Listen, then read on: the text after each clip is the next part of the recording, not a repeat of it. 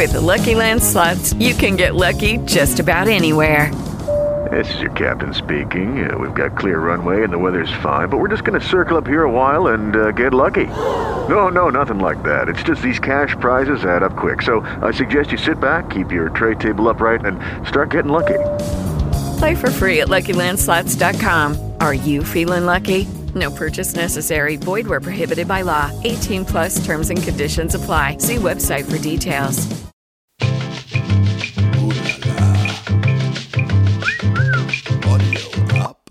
Hello, Los Angeles friends. This is your last chance to get your tickets for the very first Mea Culpa Live. Tomorrow, Tuesday, November 1st, 7 p.m. at the El Rey Theater in Los Angeles. Come hang out with Michael and the hilarious Kathy Griffin, Harry Litman, former Deputy Attorney General, and former Oath Keepers National Spokesman Jason Van Tatenhove. It's going to be an amazing night. Really, you don't want to miss it. So go get your tickets right now at thelray.com or grab a link on any of Michael's social handles or in this episode description. Now, on with the show. This is my mea culpa. Oh, baby, don't lie for me. If I tell you my story, don't cry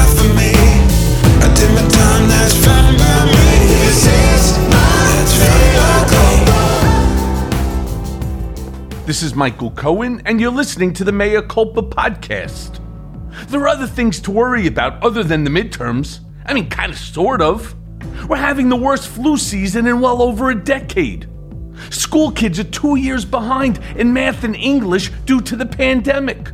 There's Ukraine. I mean, you could always worry about Ukraine. And then, of course, there's Elon Musk's official takeover of Twitter and his accompanying tweet let the good times roll.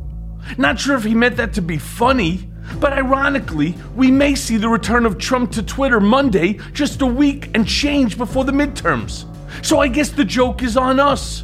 And the chief twit, as Musk now refers to himself, is just getting started. One day before he's expected to officially take over Twitter, Elon Musk walked back his previous promise to remove most moderation on the site, reassuring advertisers that it would not become a free for all hellscape where anything can be said with no consequences. Musk also visited Twitter's offices carrying a kitchen sink, tweeting, Entering Twitter HQ, let that sink in. Oh, oh, get it? Get it? Let that sink in. I know a lot of people think that was corny, but I think once you have 87 children, you're allowed to make dad jokes. You can do it. It's fun. Let that sink in. But back to the midterms, folks. As the rhetoric ramps up and the lies take on lives of their own, crazy and afraid people have decided to take matters into their own hands. Is it a coincidence that at this juncture, in a very contentious election season, that Arizona's Secretary of State, Katie Hobbs, had her election offices burglarized? Or that Paul Pelosi, the 82 year old husband of House Speaker Nancy Pelosi, was tied up and attacked with a hammer in his own home? Political violence and intimidation, menace has been cultivated and encouraged by the ex president for years to his followers. And that threat of violence has been specifically directed at Nancy Pelosi for years now. She has been the target of the most radicalized members of the Trump movement who stalked the halls of the Capitol looking for her on January 6th, banging on her office doors, yelling out the very same phrase the intruder in Pelosi's home said this morning. Where are you, Nancy? We're looking for you.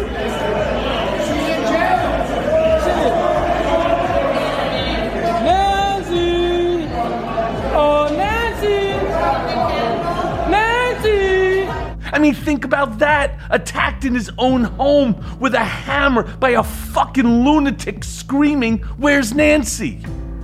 The assailant is in custody, and according to his social media accounts, he is, of course, a conspiracy loving MAGA Republican. I mean, no surprise there.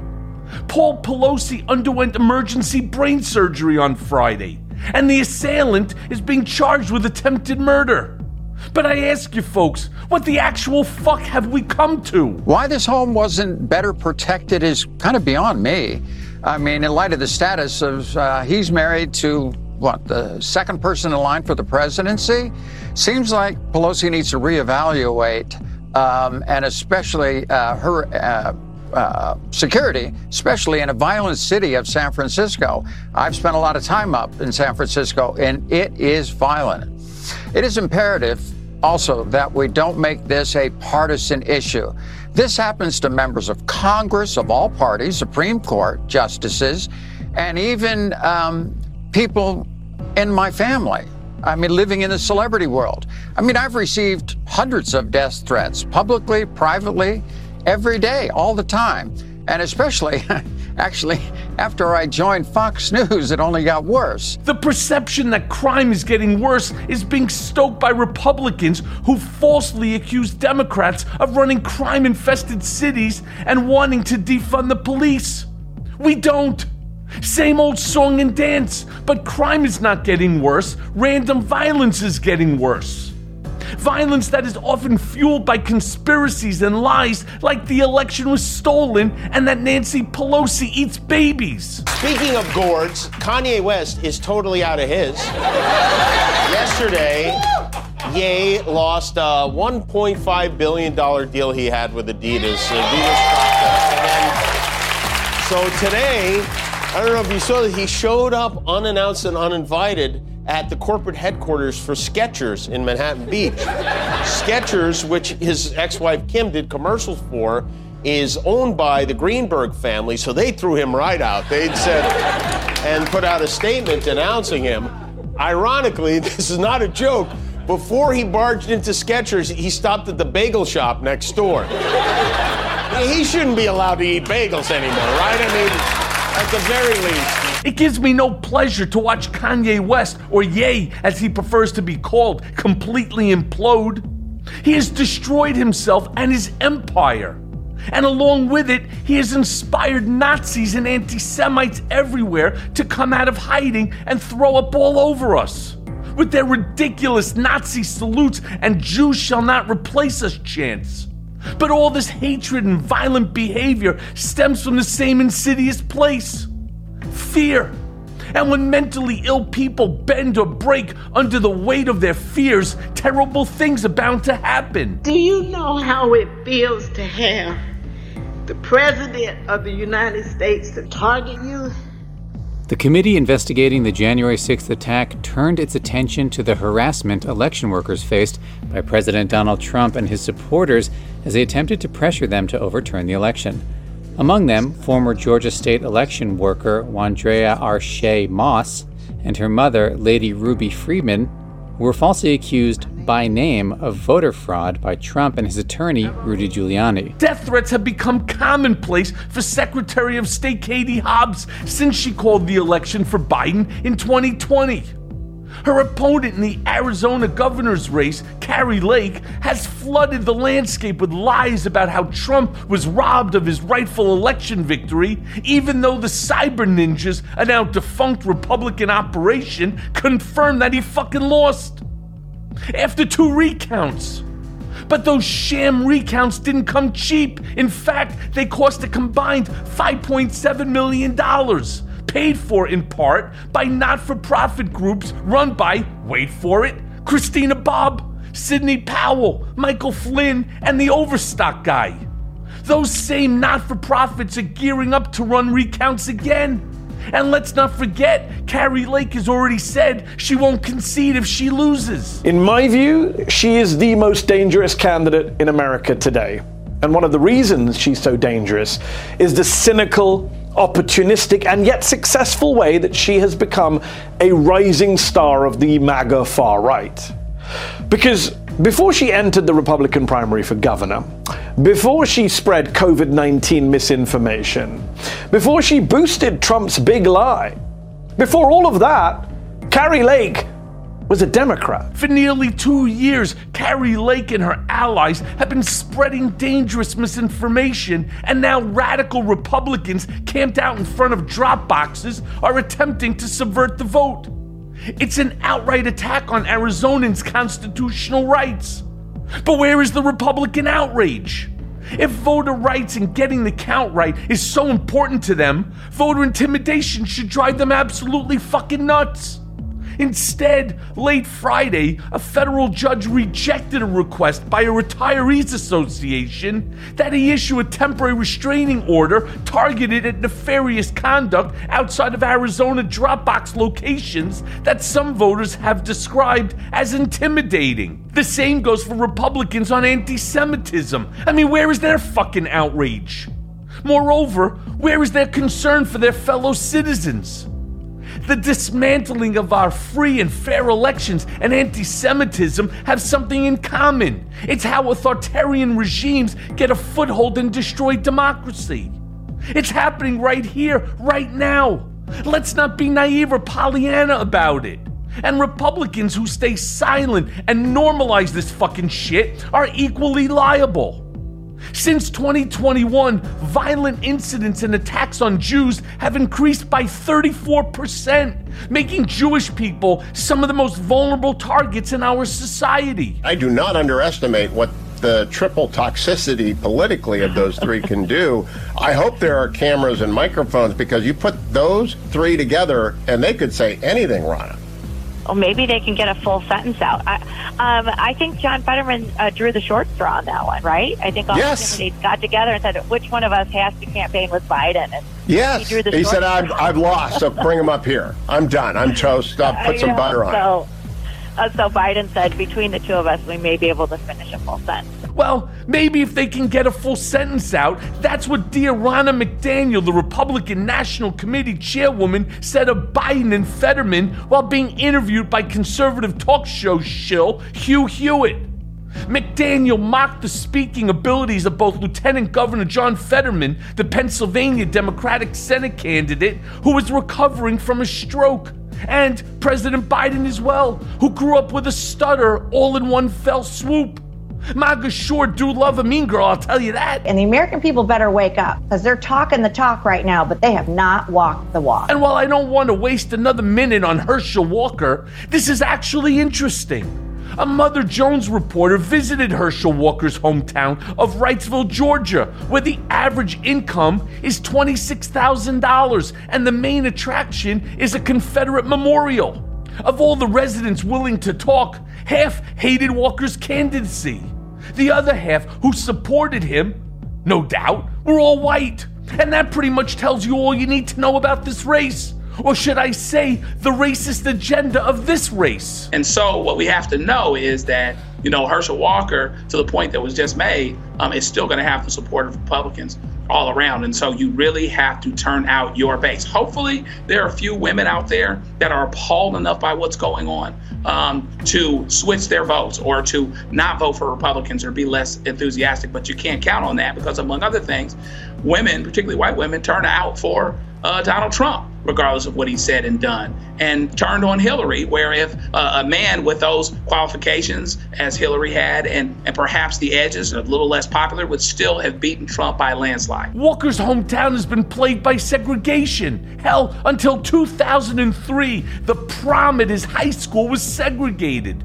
But Walker never got involved, saying, and I quote, I never really liked the idea that I was supposed to represent my people.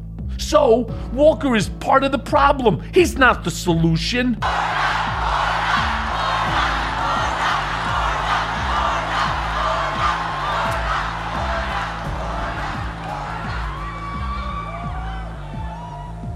You all look and sound like you're ready to win an election.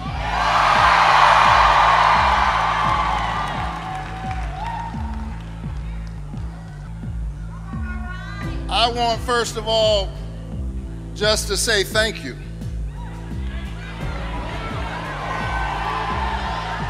Thank you. I love you back. Then there's Raphael Warnock, on the other hand, a pillar of the community. Warnock has also been a very effective senator for Georgia, who should be able to run on his record alone. But it's because he has been so successful that he poses a threat to a majority of white conservative voters. You gotta wonder what Dr. King would have to say about this race. One man is a pastor in King's Church, and the other would just as soon burn it down. So goodbye civil rights. You were great while you lasted. The fact that Raphael Warnock even has to compete with Herschel Walker for the Georgia Senate tells you all you need to know about politics in 2022. Politics is no longer about policy and leadership. It's not about character or ability. The Republican Party has completely abandoned every part of governing for winning. They don't care if their candidates are criminals, pedophiles, anti Semites, white supremacists, or literally incapable of stringing a sentence together. They don't have solutions or better ideas. They don't have the majority will of the people or a better direction to take the country. What they have is a system that was built to privilege them, rules that have been rewritten to favor them, and a plan for the country that puts them in power indefinitely.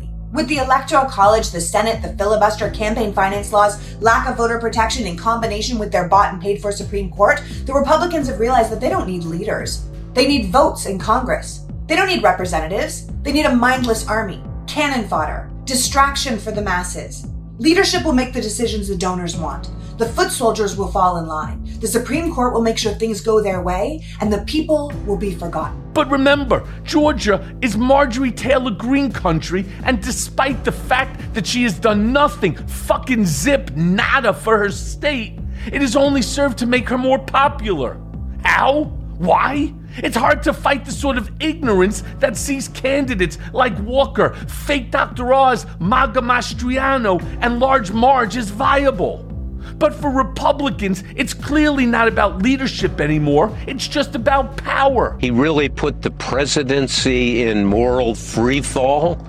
Uh, the tape you just played here, I'm just asking uh, the obvious question. There's white privilege.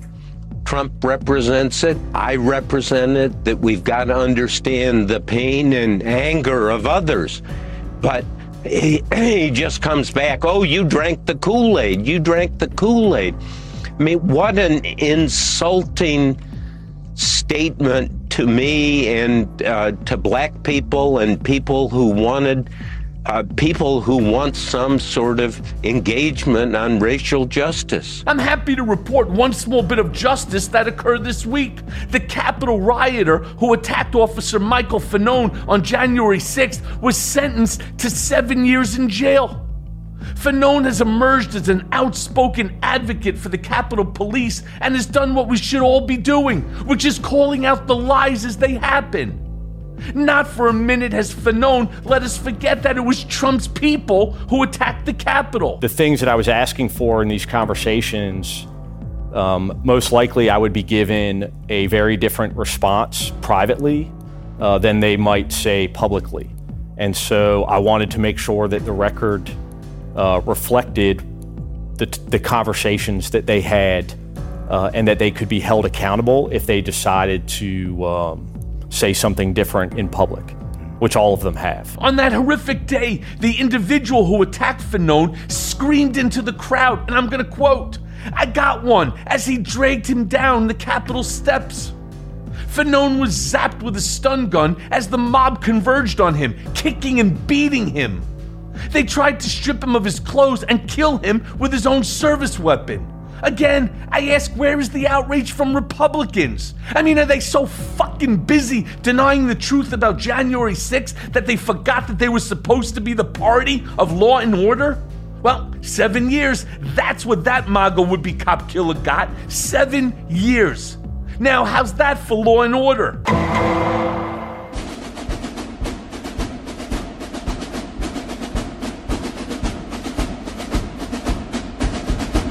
And now for the main event. Today, we welcome back to the show my good friend Norm Eisen. There's pretty much nothing going on in politics today that he doesn't have an opinion about. His recent book, Overcoming Trumpery, is a great read, especially as we get into the midterms and watch Republican candidates try to mimic Trumpian tactics to get elected. Eisen is a CNN legal analyst and the founder and executive chair of States United Democracy Center, a nonpartisan organization advancing free, fair, and secure elections. Eisen served as special counsel to President Barack Obama on ethics and government reform. In that role, he was dubbed Mr. No and the Ethics Czar because he's well known for his tough anti corruption approach to governance. Eisen is also active with the Brookings Institute and other groups working to expose the myriad of ways Trump and his cronies broke the law and attempted to overturn the 2020 election. Eisen is also working with the Brookings Institute to help Ukraine recover and progress now and hopefully post Putin's war. As we always say, Eisen is a witness to history. So let's go now to that conversation. Okay, so my friend Norm, it's election season, and it's election season like we've never seen before. There's voter suppression. It's rampant all over. Voter police in Florida are rounding up and arresting people. I mean, there are armed folks in Arizona hanging out on lawn chairs, intimidating other voters. What effect will all of these measures have? And will voters be scared away from the polls? Michael, thank you for having me back. And I want to send a strong message that voters should not feel frightened, uh, scared, intimidated by these um, these isolated episodes. Don't get me wrong. And we'll talk about this. We're going to get into these uh, Looney Tune costume dress up, unfortunately armed uh, observers who've popped up here and there around drop boxes, but they've been slammed with litigation. Uh, the uh, Florida election police um, have prosecuted some returning citizens, as we put it. These are former felons who've had their rights restored in Florida. Um, there's uh, the first of those cases has just been thrown out by a court. There's major pushback. So, uh, if to everybody who's listening, and we know that's a lot of people, it's safe to vote. You won't get in trouble if you vote. Um, there are a lot of people out here standing behind the right to vote, uh, and we need you to vote. That is this election is a uh, referendum on our democracy. Nobody, or democracy or Trumpery. Which way are we going to go? And nobody has warned more about the dangers of the second route uh, than uh, my friend Michael Cohen. So everybody needs to turn out for that referendum, irrespective of party. It's not a partisan thing. We need people to vote for democracy. Yeah, look, we have a real problem, and let's just use Arizona because that's the one that seems to have gotten the most attention with individuals dressed up in paramilitary gear, holding rifles, AR 15s, and so on. You even have Kari Lake, who's running for governor, who turns around and says, in advance of the election, she's pulling a trumpery, as you like to call it. if in fact she loses, she will not concede because clearly the election was stolen. And now you have these folks that are camping out on lawn chairs, and they're even though this one in Maricopa County, let's say it was two people, and that there are dozens of complaints that have been lodged with the police, it's not just only those two. There's a lot of intimidation going on. No, that that that is true. There are episodes around the country, but those are being met with force, Michael. You know, no sooner did these Arizona let's let's separate out the different categories. So there's the uh, you know the dress up um, uh, the dress up soldiers in uh, Arizona who popped up here and there.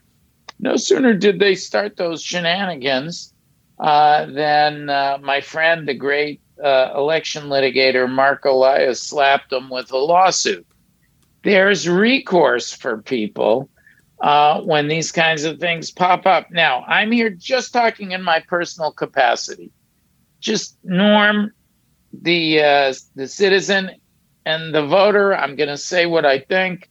Um, the um, the uh, behavior of these uh, election denying candidates, and it's not just one, there's hundreds of them from coast to coast. The behavior of the election denying candidates who say, uh, it's only, I'll only recognize the outcome if I win, uh, that's reprehensible. That's why people need to pay attention. And they, in this in a nonpartisan way, they need to understand what's on the ballot this season democracy versus Trumpery. Again, that's just me. my personal capacity, my personal views. you know, when I saw this happening with these armed vigilantes outside of the poll booths and trying to intimidate, it reminded me so much of the movie uh, Gangs of New York. Remember that where Daniel Yeah. Day Lewis plays, uh, Yeah. what's it, William the Butcher Cutting, Yeah. right? And on behalf of Boss Tweed, they're like, "Well, you only voted once. Get back in there and vote again." As they hit him in the head with a slapjack, right? Or you know, who did you vote for? And then they, who are you going to vote for? And then he said, "Well, I'm going to vote for this guy." And they're like.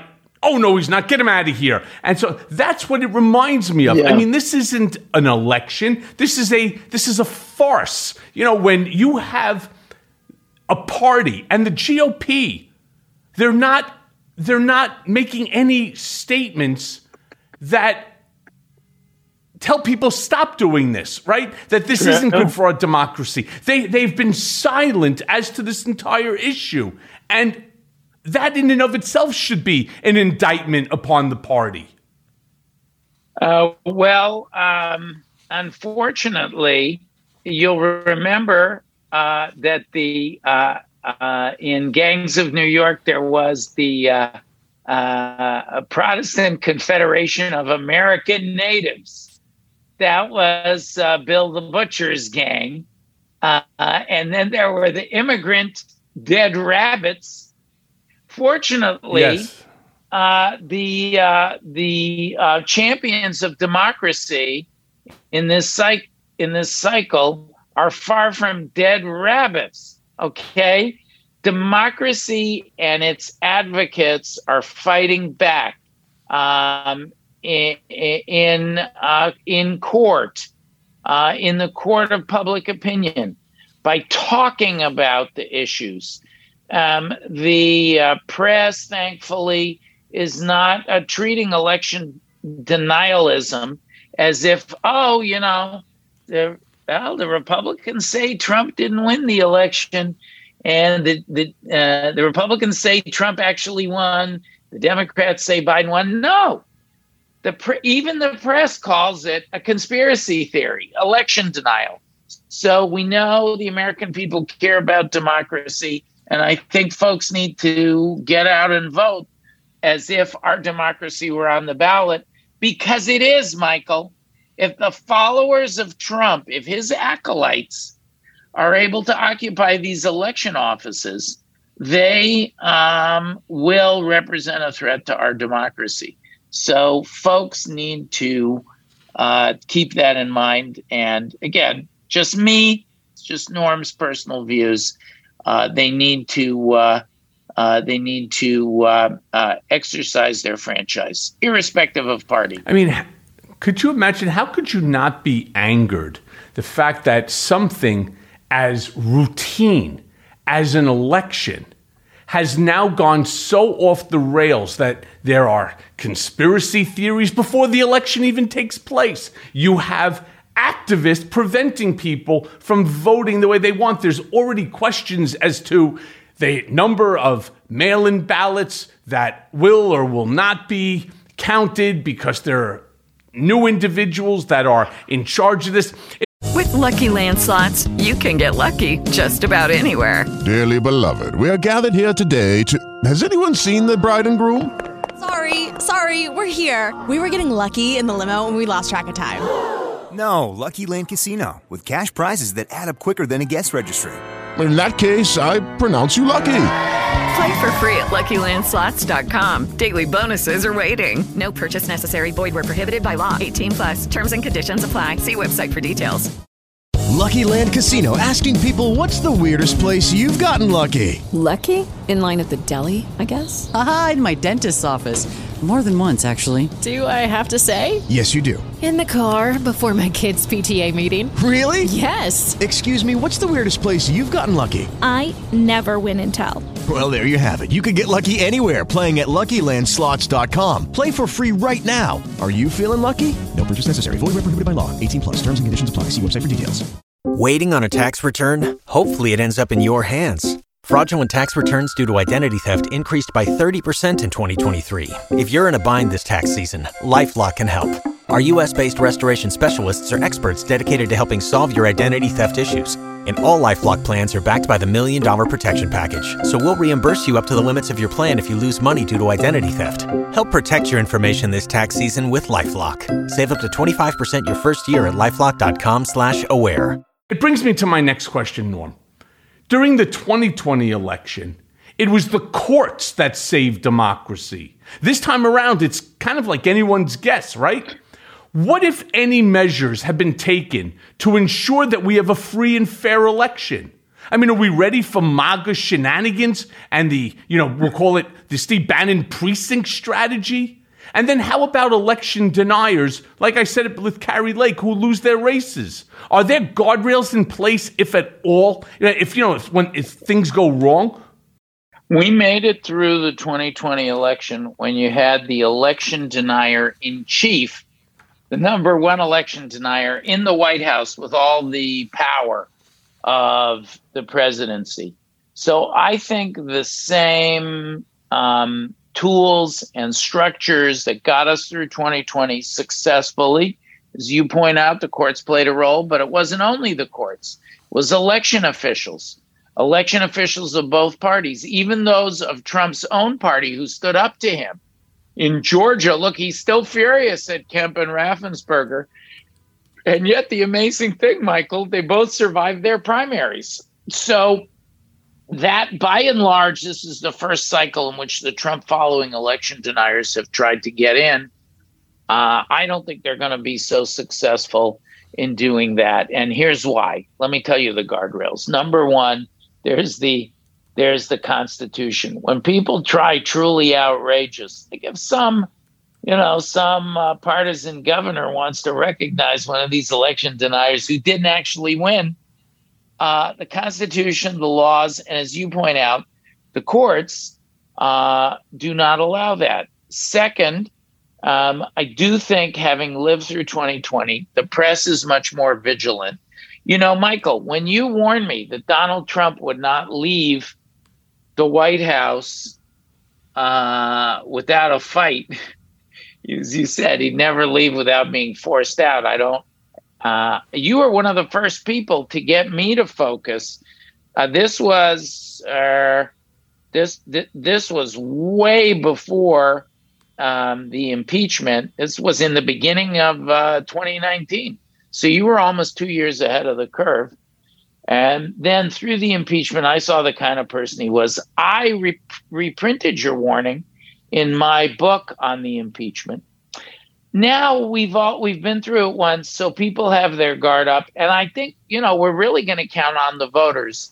I think the vast majority of americans reject this election denial idea that trump won trump actually won in 2020 uh, and the implications of that if you'll embrace a baseless claim like that in a past election what might you do in a future election. I think the American people aren't going to like that. So ultimately, yes, the Constitution, the laws, judges, elections officials who do the right thing, and ultimately the American people are going to have to do the right thing. That's what we hope. Getting stuck in Black Friday crowds? Super uncomfortable. Shopping Tommy John's before Black Friday sale? Super duper comfortable.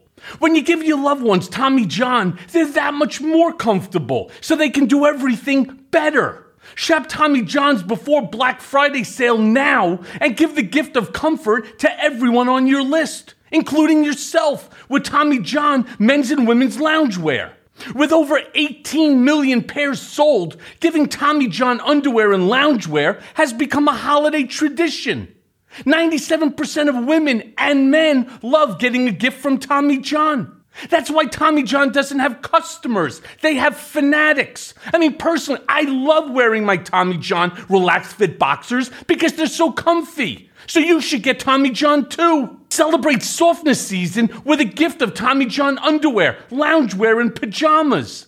Every gift's backed by Tommy John's best pair you'll ever wear, or it's free guarantee. So go now and shop Tommy John's before Black Friday sale going on right now and get 25% off everything at TommyJohn.com slash Cohen. That's 25% off for a limited time only at TommyJohn.com slash Cohen.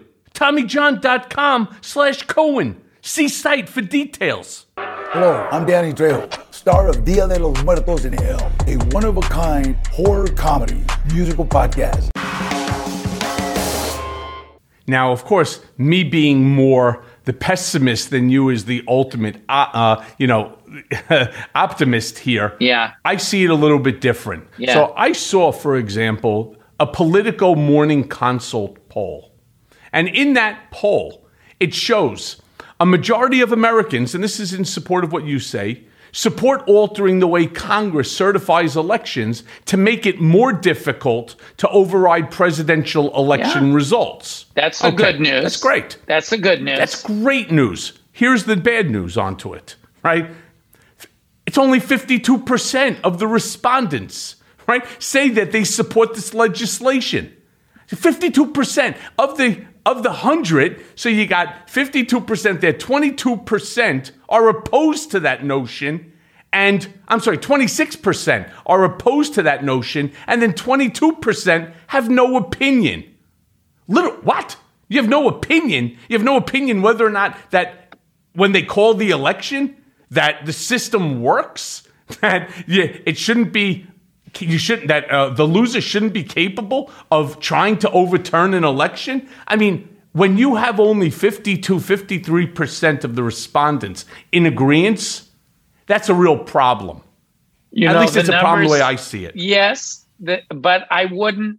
Um, I wouldn't um, overread into one particular poll or into polls generally. Uh, you know, on the one particular poll point, Michael, remember that uh, uh, just a few weeks back, we got that uh, NBC News poll when they asked Americans to rank what was the most important issue. You remember the number one issue democracy. Number one issue. You know, Well, de- depending on how the poll questions are phrased, uh, uh, depending on whether the poll respondents are really listening, what else is going on in the world that day? Uh, do they understand? Do people understand? Maybe some of the people who answered that question thought that it was a pro Trump question, that we were trying to weaken Trump's ability. So, you know, I you don't. put- Norm, I got to be honest with you. That poll didn't have democracy as number one. It actually had the economy No. as number one, NBC which is also News scary. Poll, the NBC News poll had democracy as num- the number one issue. Now, yes, uh, most other polls, you're right. The economy has come uh, back into the fore. You know, gas prices, uh, other economic factors were moderating over the summer. There's some counter trends now. Uh, but, Michael, we should all we've learned over the years you can't you know these polls can be misleading right they can surprise you both directions i think people should uh, should vote as if their uh, democracy depends on it because it does. So uh, don't you know the the d- i'm not dis- dissuaded in any way. I hear your realism. It's not pessimism it's realism. Uh, but I think that uh, that the American people uh, are capable, certainly, of pushing back on some of the worst. And you'll some of these election deniers will make it through, but you know some of the worst of them are running way behind Michael, way behind the Republican Party. So we need to study that data when the election is over, and even if a few make it through here and there, if they underperform, then that will tell us that the American people don't like denialism. If regular Republicans, as was said in the uh, 1 6 hearing, Team Normal outperform Team Crazy, uh, that will be sending us an important message, regardless of how Democrats fare overall. Yeah, well, look, Democrats have to fare well because you know, as a guy who was involved in the impeachment of the former guy, It was the first or the second impeachment? The first, right? Uh, it was the first impeachment. Yeah. So the first impeachment, you know that the Republicans, if they take the House and the Senate, we know what's going to happen from day one. They'll file articles of impeachment against both Biden and Kamala on day number one. And the danger that exists now that did not exist for Trump is you could potentially have a majority in the Senate that could convict on this. You would have and this to will get throw no, the you, ent- Michael. You would have to get two thirds of the Senate. two thirds. I, under- I That's not understand, but it would then. Well, may, you're probably right. It's probably not going to happen. However, because they might have a majority, there are things that the Republicans will attempt to do, which is my fear that is out of the norm because that's just how they act. Their sole intention is to obtain power, House and Senate. They will make the last two years of Biden's administration into a lame duck administration. We already know because they've said they would do it. They would put a stop to the debt ceiling, they would um, pass all sorts of regulations. This is scary times. Um, it is scary times, uh, and um, we have the power, Michael. You and I and your listeners, we have the power. If we vote, if we each, I'm not telling you who to vote for or what party to vote for, but vote. And not only vote, talk to your friends and family about voting. Reach out to the people you know. Sign up for the ways you can amplify your voice. For example, by calling voters, by texting voters. Um, there's a lot of different ways you can support and contribute. There's a lot of different ways that we can uh, wiggle the needle. We have to be realistic uh, about the trends. This is going to be a tough cycle, but at the same time, we need to do what we can to mitigate that risk. And then we need to, whatever it may be, we'll make it as good as we can by participating. And then we'll pick ourselves up, we'll dust ourselves off, and we'll make the best of the situation uh, the morning after. That's what we do as Americans. Yeah, until we lose our democracy, until we lose our rights.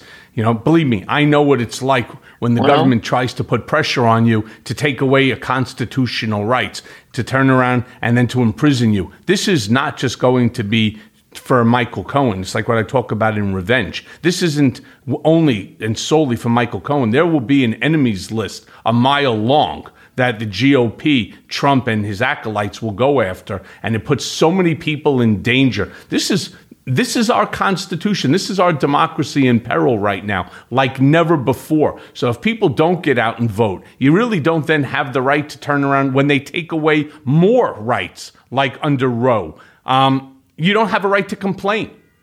It's the least you can do is just get out and vote. Um, I think that uh, the uh, example that you offer, the Dobbs case, the abortion case, that's a masterpiece of this creeping ideology. But then, you know, we have, uh, uh, we just had the candidate in uh, Pennsylvania, Dr. Oz, say that uh, women's choice should be uh, up to uh, a woman, her doctors, and local politicians. Well, why should local politicians be telling women what what choice they should make? That Dobbs case is an excrescence, and that really, to me, that represented this philosophy of Trumpery creeping into the judiciary. So uh, I think it's very important to uh, it is very important to call it out uh, and to turn it out, turn out the vote. That's what we need to do. I know that's what I'm planning to do. That's what I'm talking to everybody about doing. And um, you know, this is the first time that we've usually we talk about uh, legal questions and their implications for democracy. This podcast, we're starting with democracy first, Michael. You're sounding the alarm. I think people will respond to that. I hope everybody who's hope. listening will make a plan to vote and make a plan to reach out to others to get them to do the same. Look, so one of the things obviously we're talking about is all the folks that are wondering how the elections will go because there are so many variables in this upcoming election, in this midterm elections. Now, since 2016, We've all been saying that polls, at least I've been saying that polls aren't accurate. You may remember my says who, because it, Yeah. and, and I was right about it. But is that really true? I mean, is there still no way to predict the outcome of elections? And more importantly, Norm, because you are my great prognosticator, do you have any predictions that you'd like to make? Like, what do you think's going to happen between Fetterman and Oz? What do you think's going to happen between Raphael Warnock and Herschel Walker? What do you think's going to happen with Kari Lake? Uh, Fetterman and Oz. Um, I still like uh, Fetterman. It was not a perfect debate for the two of them, the first and only debate. Uh, but I really thought Oz stepped in it. Uh, Fetterman is working through um, the his health issues. He's he's ready uh, to serve. He's still on the mend, but he, he now withstands the rigors of the um, of the campaign trail. Uh, Oz really stepped in it, and I think we're going to this his abortion line about the role of the local politicians. I mean, I really don't want uh, the local politicians in the bedroom telling me what to do, and I don't think anybody does. So we'll see how it plays out. I think Fetterman still has the upper hand there. You know, the problem is that um, Oz is such a flawed candidate, uh, but Trump put him there. He was the kingmaker. Pivoting over to Walker and uh, Warnock uh, in Georgia, um, there's uh, just n- new reports uh, as we were getting ready to do the podcast about also on an abortion issue about uh, Walker, uh, more uh, hypocrisy from Walker relating to abortions. We'll see if those reports are borne out. But I just think another Trump anointed candidate who is not ready for prime time. Uh, it turns out that uh, Reverend Senator Warnock is a good campaigner. He's attuned with the people of Georgia. Um, he's struck a moderate tone that suits him well to that electorate. He's obviously going to get a very strong African American vote. He's a person of faith. Evangelicals who might go in a different direction normally in Georgia uh, respect and admire him. So, you know, I think that uh, uh, if I had to guess, and you never know, right? There could be a wave one way or the other. But if I had to guess, I'm feeling um, I'm feeling good about uh, the federal races. Haven't tracked all the state races as closely, but I know, for example, uh, the Arizona races very very close in the polls, and we still have some time before election day. So let's uh, let's see how things develop. I think Arizona is probably a little too close. Uh, trends are not strong enough to prognosticate there. Um, but uh, but I'm liking uh, uh, I'm liking Fetterman and uh, and Warnock. Although both of those are tough races, we'll see how my predictions come out.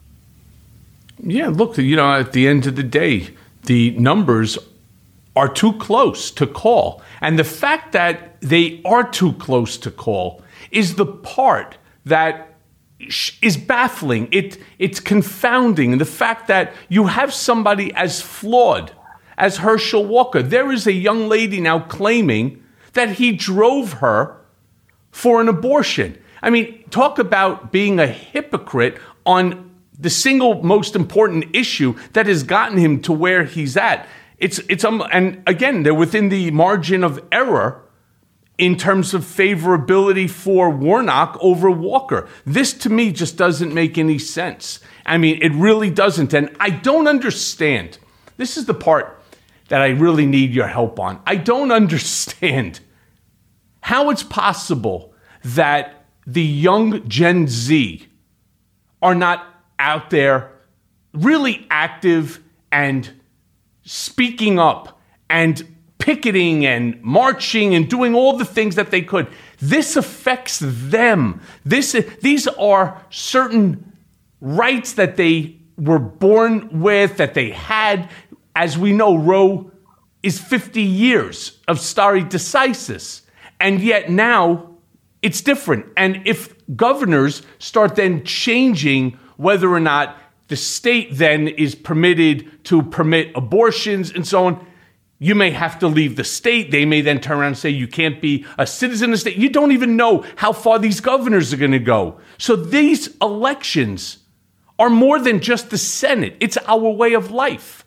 Uh, the, it, there is no question that these are extremely important elections.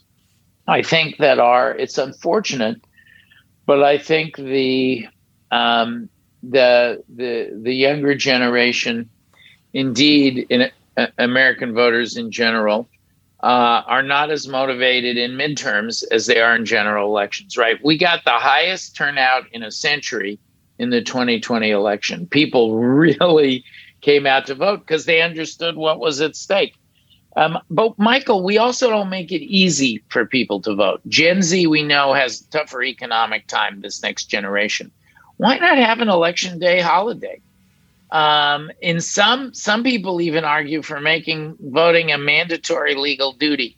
So there's more we could do, but just letting people have a day off for election day, there's more that we could do, and I think we have an obligation.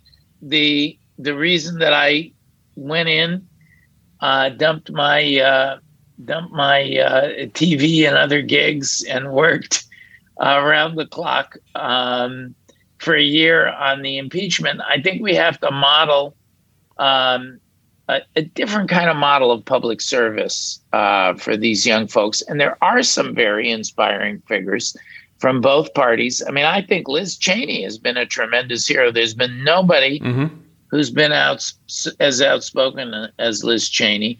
But I think we need more like that. And can you blame Gen Z for not being so excited when uh, you know they look at um, they look at how few Liz Cheneys and Adam Kinzingers there are who are willing to stand up from within the GOP for uh, for democracy. Um, so I uh, you know I think that there are a lot of inputs for Gen Z. But hey, if you're listening, come on out and vote. Your future depends on it. Michael is right. Um, we need you in this. We need you in this cycle. Uh, and Michael, you know, if not every single race turns out the way we want it to in 2022, there's always 2024. That is really going to be the battle royale. So we need to uh, we need to get ready. Uh, uh, to uh, to refight whatever battles are necessary in the cycle ahead. With Lucky Land slots, you can get lucky just about anywhere. Dearly beloved, we are gathered here today to. Has anyone seen the bride and groom? Sorry, sorry, we're here. We were getting lucky in the limo, and we lost track of time. No, Lucky Land Casino with cash prizes that add up quicker than a guest registry. In that case, I pronounce you lucky. Play for free at LuckyLandSlots.com. Daily bonuses are waiting. No purchase necessary. Void were prohibited by law. 18 plus. Terms and conditions apply. See website for details. All righty. Well then, Norm, in your opinion, again, the move towards authoritarianism in this country is based on what? Right? It's terrible for the economy. It turns politicians into all powerful beings, and it's just not good for the people. So then what's the draw to it? And what do you think? Will democracy make a comeback here and around the world, or is it going to be a gonzo? Um, the attraction of authoritarianism is um, that it provides a set of easy answers uh, to the anxieties of some in our country. So by um, blaming immigrants, by constantly uh, sowing racial and ethnic division, uh, by um, attacking the rule of law, by stoking uh, people's emotions, irrespective of the truth, by lying uh, to uh, uh, to stimulate the the the baser emotions of people, even the big lie that Trump won the election. Uh, that authoritarian toolkit is going to be attractive to a certain number of people. I blame the leaders. I don't blame the the voters who've been duped. Uh, it's a con job appealing to the basis instincts, often of Americans. You know, maybe their factory in the American heartland was shut down. Uh, maybe they have a family member who fell prey uh, to um, to drug addiction, um, to opioid uh, the opioid crisis, where these uh, opioids were handed out like Tic Tacs all over the country. But totally what does that have to? But Norm, what Norm? What it does that have to you, do with history? Teaches us history teaches us that that makes you susceptible, economic and other factors, with a populist leader like Trump. It makes you susceptible to authoritarianism. But Michael, that's about that hardcore of Trump supporters is still less than a third, sometimes even less than 30% in poll after poll. So the good news is you've got 70% of America who is rejecting all of that. That's why Trump lost in 2020. And and I think that we are going to see them. That's why I think in some of these races we've talked about, Pennsylvania, Georgia, I think you're going to see the Democrats win where they might not ordinarily do it. Uh, the more Trump is on the ballot, the less people like it. Um, and then the lessons of history are ours is a very resilient democracy. We've been challenged before, we've gone through very tough times. We had a civil war in this country. We've come through it. I'm not going to predict the exact time, timetable, but I'll give you another uh, another one of my analyses. I assess that our country is strong enough to withstand this authoritarian wave led by Donald Trump. Okay, when you know, being the general pessimist that I am, I see real problems here. First of all, I just want to clarify something that you said. Uh, he doesn't have 30% of the population. What he has is 58% of the Republican. Party, right? And the Republican Party only makes up, let's say, 35% or 38% of the country. So technically, he's really at around 20% of the country, which is why he knows statistically he can't win in a general election right? His folks, at least the ones that are honest with him, have given him enough information. But what bothers me, you, you and see, it bothers me to no optimist than I am. You're saying it's only one in five Americans.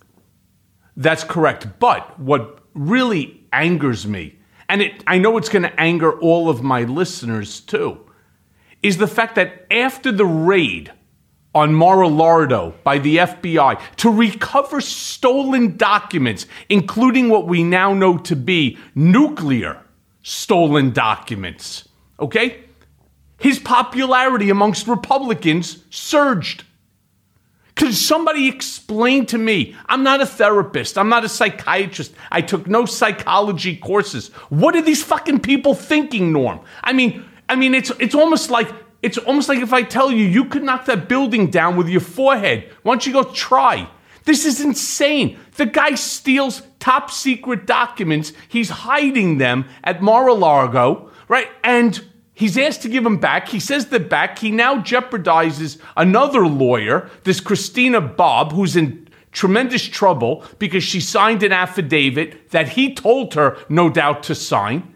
And yet, after the raid, his popularity increases. What, what are they thinking? You know the expression Meshuggah? Um, yes, Meshuggah, crazy. Here's what um, here's what they're thinking. They are uh, they are feeling sympathy for someone they once admired. The reason it's gone up is, you know, a number of Republicans have moved away. And Michael, I'll point you to the uh, you know, we can point to the polls. Um, you know, there's some polls. I, we, will reserve the debate whether it's 20, 30, 40. Uh, a recent New York Times poll had a little over 40% of voters viewing Trump favorably, but many of those reject these ideologies we're talking about. Um, and what's happened is Trump lost some of them because of his continued crazy behavior, the election denial behavior. But some in the Republican Party who were once loyal to him, when they saw that he was raided, they were willing to give him the benefit of the doubt. Now, I think that has changed, Michael. You know, these, as the details that the guy was holding our most sensitive intelligence about, according to the press, nuclear issues, about Iran, about China. People are saying, what? As they learn more about the documents that were obtained pursuant to the search warrant at Mar a Lago. So I think we've seen a little bit of a retraction or a little bit of a shrinkage there. And Well, that's except we've been seeing this. We've been seeing this going on now for like four, five, six years already. Six years. and somehow or another, right? It's it's crazy. Let me ask you this then, Norm. What do you make of the January 6th committee subpoenaing Trump? I mean, how do you think that it'll ultimately play out? Because I know this and you know this. Trump has a way of turning things in his favor, playing the victim, right? And, you know, claiming it's all a hoax, a witch hunt, and so on. Was it wise of the committee to give him a potential platform? I, I think on the whole, it was wise uh, of them to subpoena him. I don't believe, Michael, that he would ever dare avail himself of that platform because of the criminal jeopardy that he faces. Trump has three basic choices with this subpoena. And uh, and the committee, by the way, was right to force him to these choices. I did the same thing when I was part of the decision making process in the impeachment. We had to decide: do we want to? Now, in that case, we asked: should we subpoena Trump? Should we, or should we simply write him and and say you you you have the opportunity to testify, or should we not uh, take the risk, as you say, of giving him a platform at all. We ultimately decided that you couldn't really um, face history and face America if you're investigating Trump and you don't give him an opportunity to present. Now, we didn't have time for a subpoena. Uh, it was after the Ukraine misconduct. We went right to, we wrote him, we invited him to come and testify, and he uh, he refused. And I think that's basically what he's going to do here. He could accept the subpoena and testify. He could deny the subpoena altogether, like Steve Bannon did. You see what that got him a jail sentence. Um, No, you got. Well, listen, you got Dan Or- Scavino who did the same thing. Who's got nothing? True. It could go either direction. There's a third, uh, but you have Peter Navarro, who uh, who is also getting prosecuted. So that would be up to DOJ. Um, if Trump took a very contempt, we don't know all the details of what Scavino did and why um, why DOJ decided as it did with him. We know DOJ didn't go after Mark Meadows, but Meadows cooperated. He turned over a bunch of documents, just wouldn't testify. There's a third option for Trump. He can either ex- he can um, comply, deny, or he can try the case in court. And I think probably that third option is the most likely. That sooner or later um, he goes to court. We'll see. The first um, the first subpoena compliance deadline on the documents is coming up in early November, with the testimony deadline a week later. I suspect Trump is going to litigate it because if he defies it, he's at risk of going the Bannon route, prosecution for contempt, uh, and he can't really cooperate. If he cooperates, he'll be implicating himself in a very serious federal crimes. If he cooperates, he'll also lose people from his base, which is what he's more concerned about than anything else right now. So let me ask you this. What else might the January 6th committee do before the end of the year? I mean, they will release their report, but, you know, too late to affect the midterms. What becomes of the committee and their report if we, as Democrats, lose the House? I mean, does Kevin McCarthy just sweep it under the rug and we all pretend like it never happened? Almost like what happened to the Mueller report. Same thing. I think we're I think we're in a somewhat of a different uh, situation this time around, um, and I'll tell you why. Um, irrespective of who uh, wins or loses the House, um, the uh, uh, accountability for the January 6th uh, hearings is going to continue. That'll start in Georgia uh, with the uh, likely criminal prosecution by the Fulton County DA, Fani Willis. She said she wants to bring charges likely or at least conclude the grand jury before the end of the year. I think that means charges and likely charges against Trump. The feds are deep into looking at these issues. They've got a very active grand jury, and that's on the democracy attack issues. Um, and and and and that that's before you get to other state authorities.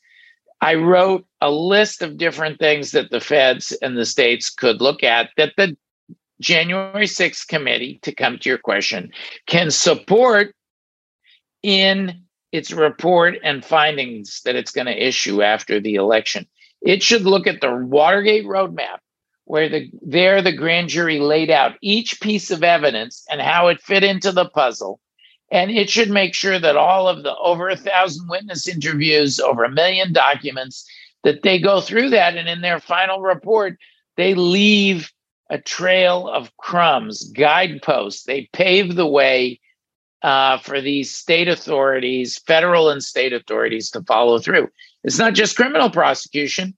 Under the 14th Amendment, Section 3, I wrote about this in my um, New York Times op ed when the uh, immediately after the ninth and likely final pre election hearing. Um, the the Constitution says insurrectionists and those who give them aid and comfort are not qualified, constitutionally qualified, to uh, serve in office. Guess what? That's a pretty good description of Donald Trump. So the January 6th committee could provide information that state regulators could use to keep Trump and other election deniers off the ballot. They could do the same for bar authorities. Michael. There's a lot of lawyers who are involved. This was a coup with, instead of tanks and guns and bullets, it was with statutes and cases and lawyers. So the January 6th committee may have a lot of information that they can put out there about facts proving bar complaints. So there's a lot for them to do in that report, and it really could shape the course of um, years to come uh, depending on um, on on what they uh, put forward in their final report. Yeah, except the big problem is the guy who ran the whole thing, who orchestrated the whole thing, who directed it and benefited from it, somehow just manages, like even in the Mueller report, manages to escape, despite the fact, and this I happen to know to be true. He was provided he refused to testify, so they gave him questions, right? And um, he signed them under the penalties of perjury, right? They um, they hit him with interrogatories, and most of those interrogatories are inaccurate. Now, are they out and outright lies? I would deem them to be lies. I think he knew that what he was saying was inaccurate, and he was using other people's information in order to craft the answers. But it's a lie. Did anything happen there? No.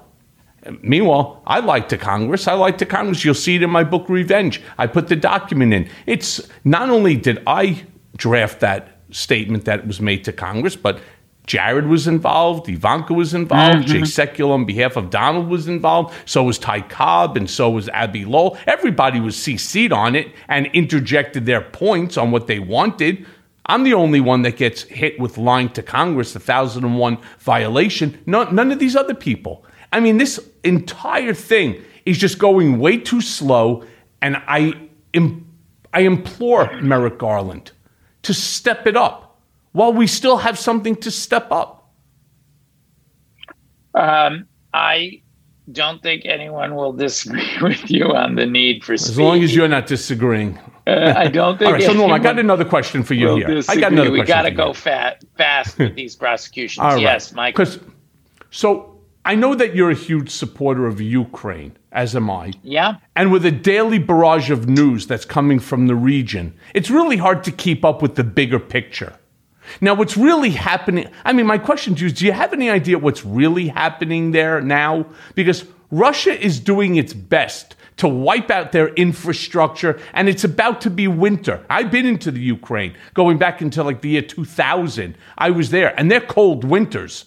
Do the Ukrainians have the support that they need? And further, do you worry that if Republicans take the House and or the Senate, that they'll cut aid to Ukraine immediately? Well, um, there was a not very good letter this week from non-Republicans, from some progressives, very controversial. They retracted the letter. Um, and so the you know we we we need to have across the board bipartisan for uh, support for Ukraine. I do worry a little bit that there are some um, conservatives who ultra conservatives who don't feel sympathetic to Ukraine. You know, you do have uh, you do have uh, the expression of these uh, sympathies of of people who say, "I don't care about Ukraine," on that side of the aisle. I would say that um, that um, the situation of the Ukrainians uh, is um, uh, is is certainly challenging. I've just been to Europe to in, uh, attend the Ukraine Reconstruction Conference, Michael, in Berlin. Uh, so I met with dozens of Ukrainians while I was there, uh, uh, as well as others from all over the world who came. 300 people. I was very honored to be invited. Uh, it wasn't that easy to get an invitation. The um, well, I'll you can come as next time you can come as uh, uh, as in my delegation. I was only one. There was no plus. It was just me who was invited, but I did go and I met with everybody. I think Ukrainians have the most important form of energy, which is the moral energy, the morale, the spirit, the courage. They are going to make it through. They're winning, and and and I think the West will.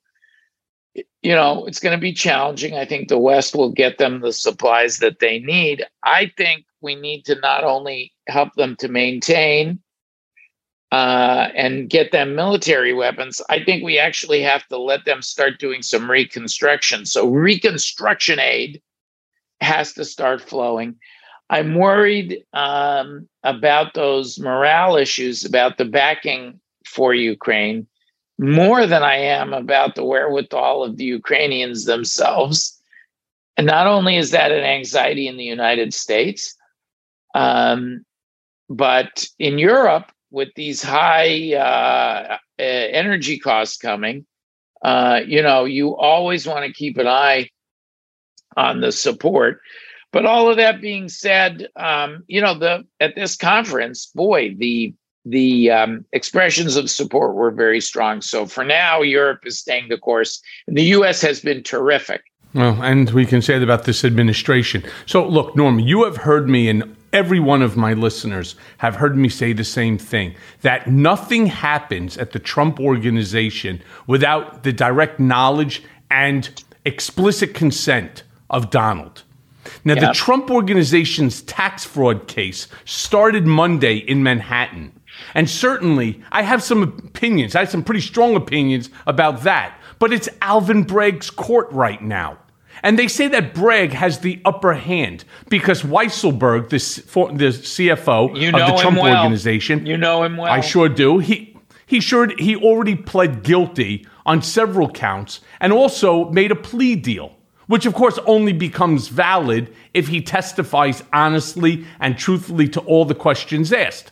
But the defense, as I see it, is going to say that Allen went behind the Trump family's back in avoiding paying the taxes on the perks that he received and was not conspiring with the company.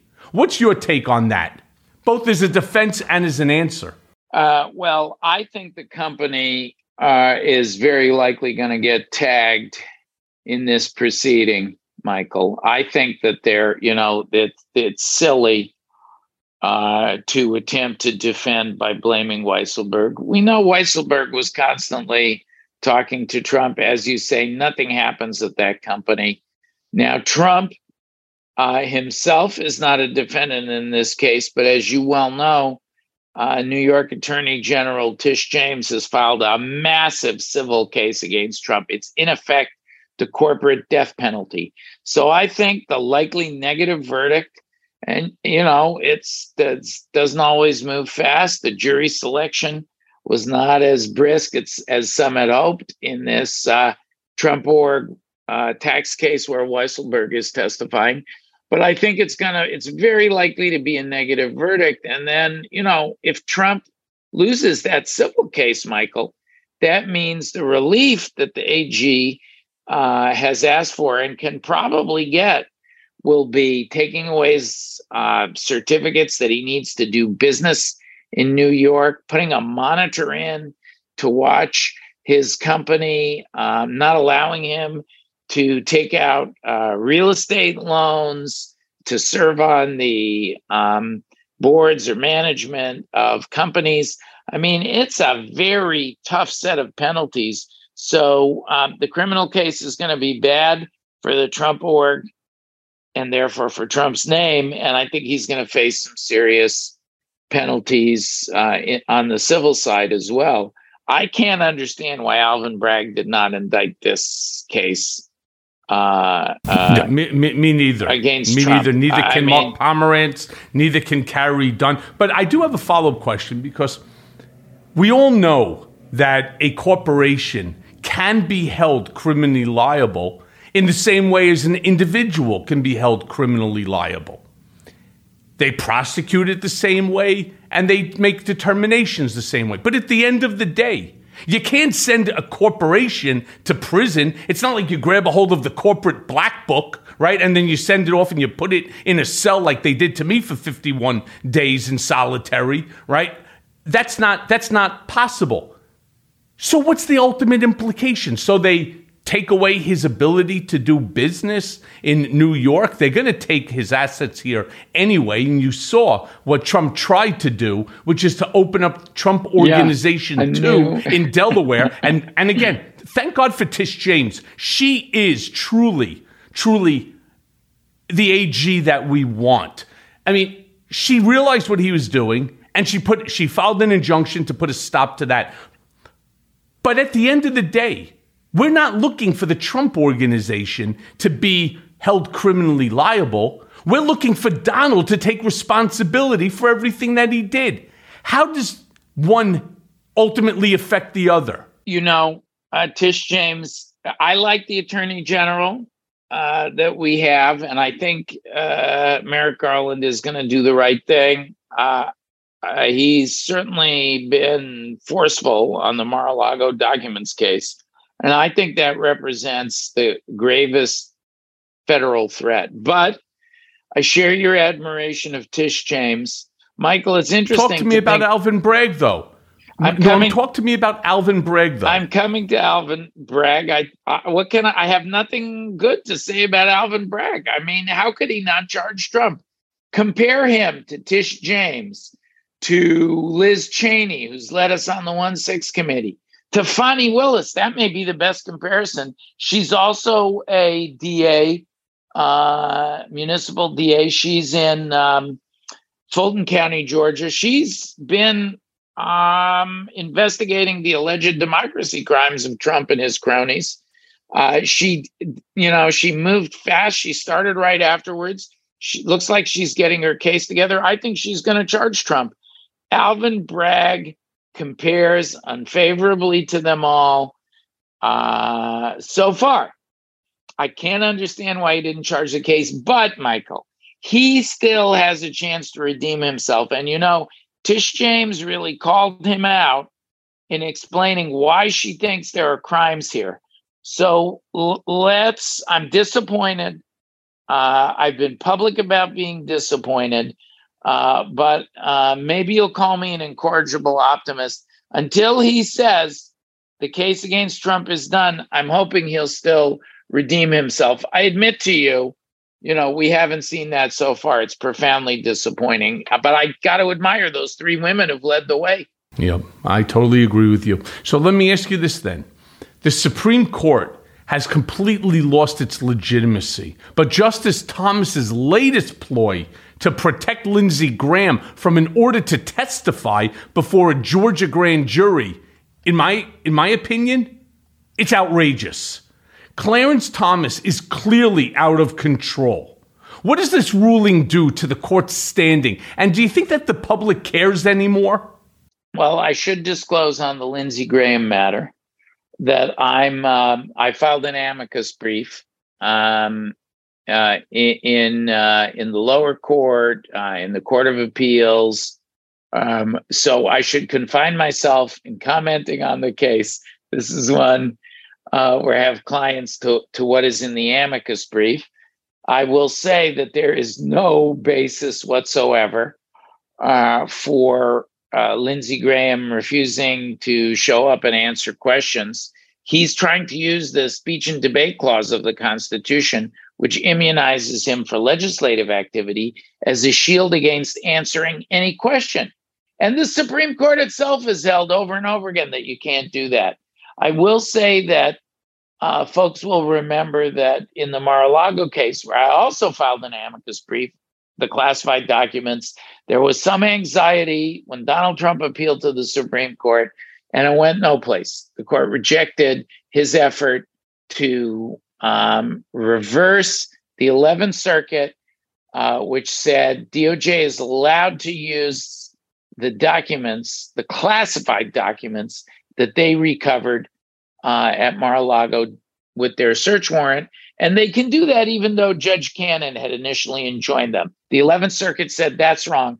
They turned the criminal investigation back on, essentially, the greatest federal danger to Donald Trump. I think we'll uh, we'll make the legal arguments. We'll see what the court does. Yeah, the biggest problem, of course, is that you can't you can't get rid of them. That's the problem. I've always hated the concept of someone having a job for life, regardless. Which brings me, Norm, to my final question to you, because as I say on all the shows, when it's time, the hour goes by very quickly. You and I could kibitz for hours. With Lucky Land slots, you can get lucky just about anywhere. Dearly beloved, we are gathered here today to. Has anyone seen the bride and groom? Sorry, sorry, we're here. We were getting lucky in the limo and we lost track of time. No, Lucky Land Casino, with cash prizes that add up quicker than a guest registry. In that case, I pronounce you lucky. Play for free at LuckyLandSlots.com. Daily bonuses are waiting. No purchase necessary. Void where prohibited by law. 18 plus. Terms and conditions apply. See website for details. I've read some things about Justice Samuel Alito that lead me to believe that his religion is his guiding light, which is okay. I'm I'm fine with that. But it's supposed to be the Constitution. And clearly, he has no regard for settled law, as we've seen in the overturning of Roe. But now, with seven out of nine justices currently on the court being Catholic, first, should it concern us that there is no religious diversity on the court? And second, what's happened to the separation of church and state? You know, um, it's pretty clear, and I wrote about this, Michael. Uh, when you look at that Dobbs opinion, it's pretty clear that that's motivated by Justice Alito's um, religious beliefs. And that's terrible. Uh, No, no one who is on the bench should be uh, letting their personal religious faith um, influence um, the choices that uh, that they make about the law. The law should be neutral. That should be a place where every American can practice. By the way, his uh, preferencing his own beliefs has effects on uh, the religious practices of others. For example, in Jewish religious practice, uh, uh, abortion uh, is uh, legal.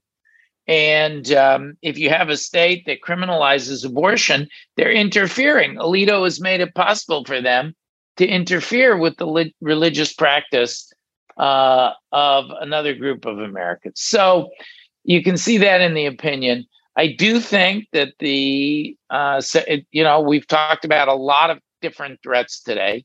I would describe the thread that unifies the conversation uh, about the political threat of election deniers and the uh, disillusionment of some voters, uh, about the uh, legal threat uh, represented by Donald Trump, but also the legal threats to Donald Trump.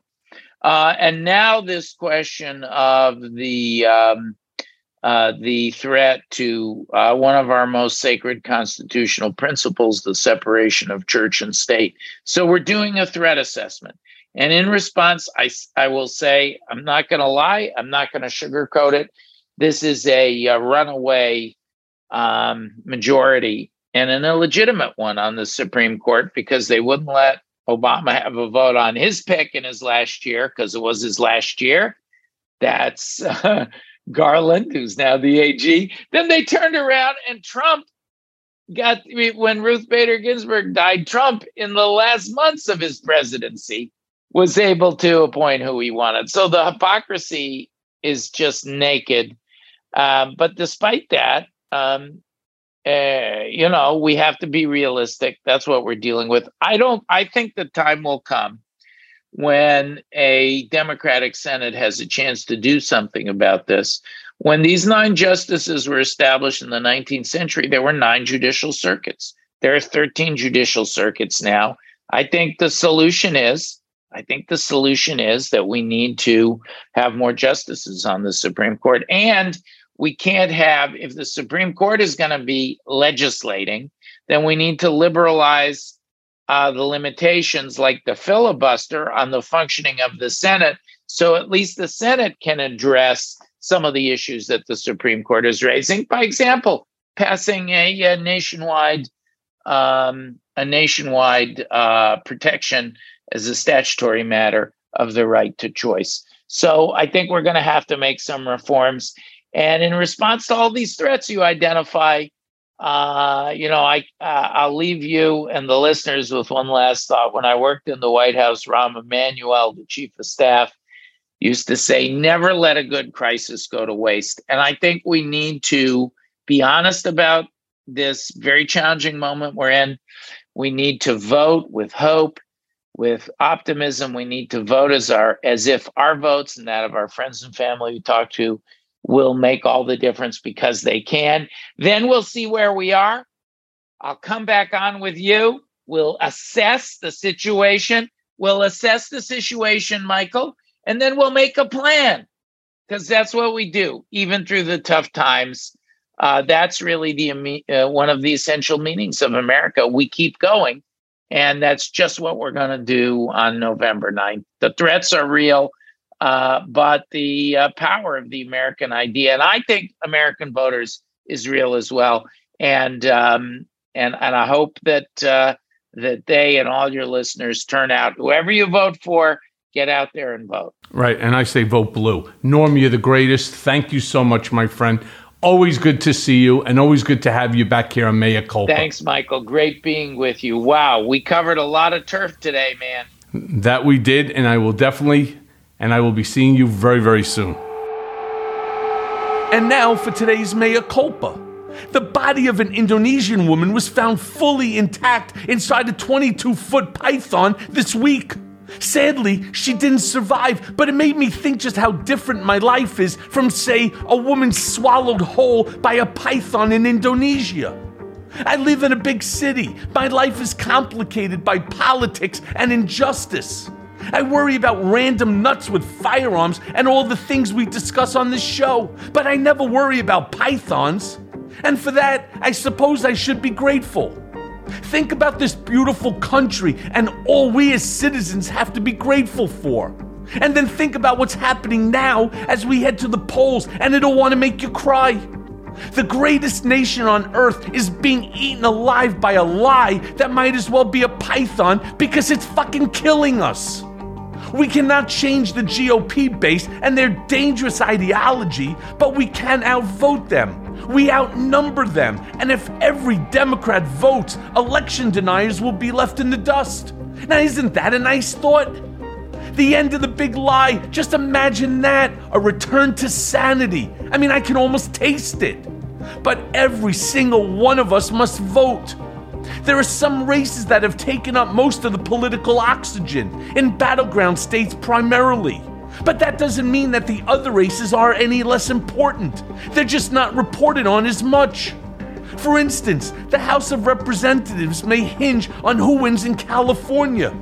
That's right, if you Democrats in the Golden State are thinking no worries, we're safe over here, well, guess again. Control of the House will likely boil down to a few small races in California's Central Valley. In California's 27th district, which covers parts of Los Angeles and San Bernardino, Democrat Christy Smith will face off against Republican election denier Mike Garcia for the third time. He won both the special election and the 2020 general election, but things have shifted and it's become a tight race. So, no resting on your liberal laurels, La La Land. I mean, we can win it if you all show up. Colorado's 8th district is also up for grabs. Democrat Yadira Caraveo, a physician and state representative, is running against Republican Barb Kirkmeyer, a state senator who actually accepts the outcome of the 2020 election and defeated an election denier in the GOP primary. They are facing off for the brand new seat located in the suburbs and exurbs north of Denver. In Texas districts 15, 28, and 34 are all running tight races that can easily swing the House. But shout out to Beto O'Rourke, whose campaign for governor against Voldemort, I mean Greg Abbott, seems to waking up Texas and scaring the shit out of Republicans. So keep going, buddy. The country is behind you. Now in Florida, Charlie Crist resigned from the Pinellas County based House seat to run for governor, creating a prime pickup opportunity for the GOP. Republican Anna Paulina Luna has a solid chance of defeating Democrat Eric Lynn due to the seat becoming more friendly territory for Republicans in redistricting. Luna, a Trump endorsed Air Force veteran, is also an election denier, popular amongst Latina voters. So it's a nail biter in Florida for sure. But my point is that there are no small races. I've said it before. All 435 seats in the House of Representatives are up for grabs, and Republicans only need to flip control five to take the majority. So I don't mean to sound like a fucking broken record, but we're down to the wire, folks. What are you doing to help get out the vote? Have you sent in your mailer? Don't wait till the last minute and mind those races that don't look like much, but that in the end will make a difference. All of us voting together will make the difference. In numbers too big to ignore, we will defeat the python and live to tell the tale. And as always, thanks for listening. Mea Culpa is brought to you by Audio Up, Midas Touch, and LSJ Media. Written by Jimmy Jelinek and Paula Killen. Our editor and managing producer is Lisa Orkin. Our executive producers are Jared Gutstadt, Jimmy Jelinek, and myself, Michael Cohen, along with Phil Alberstadt.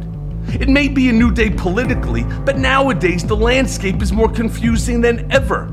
Donald Trump may have lost the battle for the presidency, but in many ways, Trumpism is still winning the war on the state and local level. Mea Culpa is here to help guide you through the wilderness and keep you informed. And let's face it, we all want Trump, Rudy, and the rest of these seditious traitors to see justice. And folks, I promise you, it's coming. So stay tuned as I guide you through the twists and turns of the criminal process that will ultimately see them behind bars. Mea culpa, nothing but the truth. This is my mea culpa. Oh, baby, don't lie for me. If I tell you my story, don't cry for me. I did my time, that's fine.